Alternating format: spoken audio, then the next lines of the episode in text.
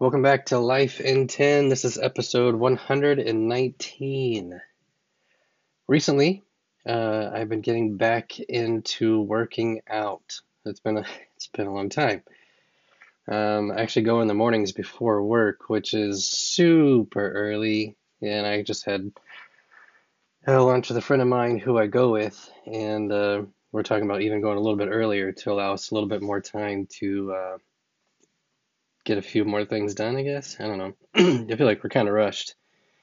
Uh, and I, I'll admit, I don't enjoy always waking up that early. Um, I usually get there by 5 and leave around like 6.15, 6.20 in order to get to work on time.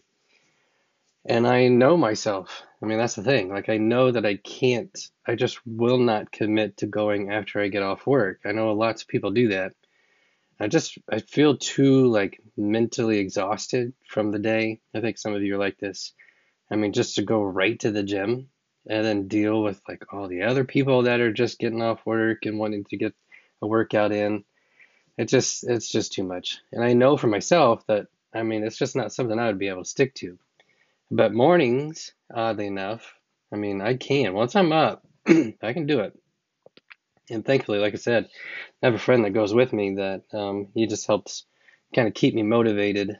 Um, no full disclosure, I didn't go at all last week because I started the week off sick, and then if you listen to the podcast, you heard it. And then uh, there was a significant snowstorm that came through and made it a little tough to travel for several days. But I'll tell you, tomorrow I'm right back at it.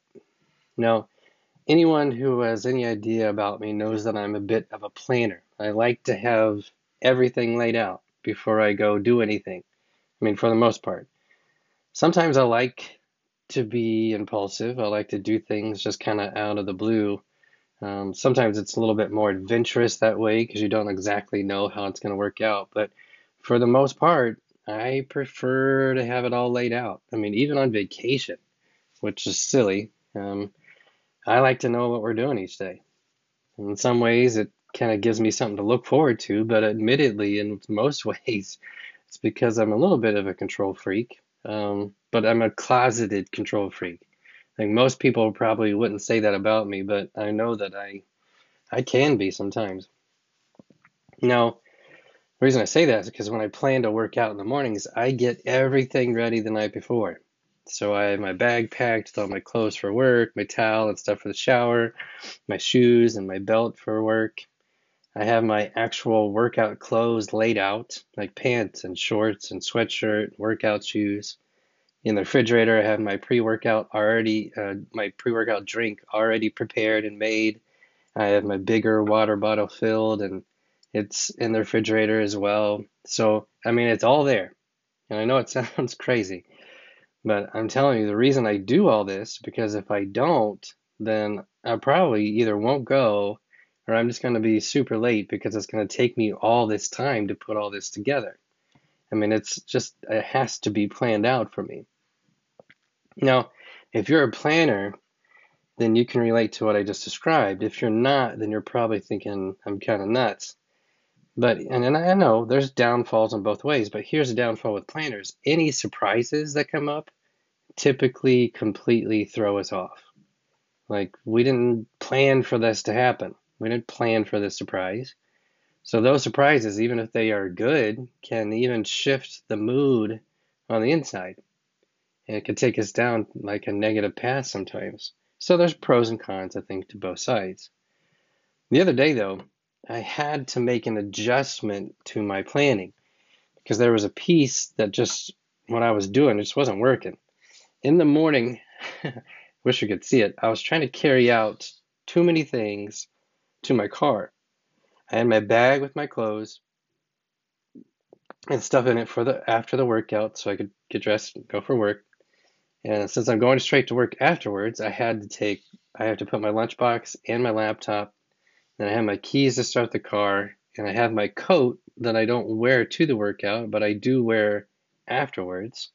And I was carrying my pre-workout and my uh, water bottle as well. So I mean, it's just it was, if you saw it, it would look like I was moving out. There's just too many things. And the thing was, I was trying to carry all of that to my car in the mornings. So I'm already kind of like half asleep at the time. So I had to make an adjustment. So now, like I'll do tonight, the night before, I put my coat, I put my laptop, put my lunchbox, um, and my workout bag. I put it all in the car the night before. I do it every time. So the only thing I need to grab in the morning is the pre-workout drink and my water bottle because those are both in the refrigerator and needed to stay refrigerated. And I will tell you, it has made the morning so much easier. So what's the point of me telling you all of this stuff? It's not so you can figure out how I do it, but I'll say this. At some point, you are going to have to determine within yourself what you are going to be willing to carry. Look, if you've been on this earth for even a little bit, you have quickly figured out that you cannot carry everything. You just can't. You can't do it and feel like that you're living a meaningful life. I mean, it's not even that. You can't feel like you're being officially productive. It's like you're constantly being weighed down by like the issues of life, your marriage, your kids, your work, personal things that you deal with. And I mean, the list just goes on and on. I'm telling you, you can see it in people's faces. Look around sometime and you'll notice the ones who are just carrying too much. I know sometimes you can see it. They'll show a side by side picture on TV of a sitting president that is about to leave office. And you'll notice, so they'll show a picture of when they first started, and then they'll show a picture of when they're leaving. And it is like unbelievably drastically different. I mean, they have aged so much. And it's for good reasons because of the responsibilities and stress that's been thrown on them during their time in office. Now, we may not see that drastic of a change in our own lives, but I will tell you, when you're around somebody that is overwhelmed with things, especially when it's on when it's in their head or it's on their heart, you can see it. People notice. People will definitely notice. Now, I will say you are never meant to carry all of these things that you do. Your spirit and mind cannot function with that much weight. It's like a dog carrying an elephant. It's just like that was never designed to do that. That's not the purpose of the dog. Um, but how how do we get, I think, beyond this is really the question because I guarantee there's somebody listening, if not multiple of you, that are kind of going through this right now. And you've got a lot in your head, you got a lot in your heart, and it's just like you know it's weighing you down. It's affecting your relationships, it's affecting the people that you interact with, it's affecting your work, it's affecting your sleep. I mean, you're not getting enough rest at night because you're just up thinking about all kinds of things. It's just not healthy. It's causing you to, whether it's age physically or age in a spiritually, emotionally in a wrong way. Like you're going the wrong direction. So I think there's a couple ways that we can kind of handle this. Number one, scripture tells us to give all our cares over to God. Like just give it all to Him. Now that is so much easier said than done because it's kind of like taking us out of the picture and out of control and letting God handle it. But that is what He says to do. And then we need to spend our time trusting that he's going to take care of it and less on worrying about the situation.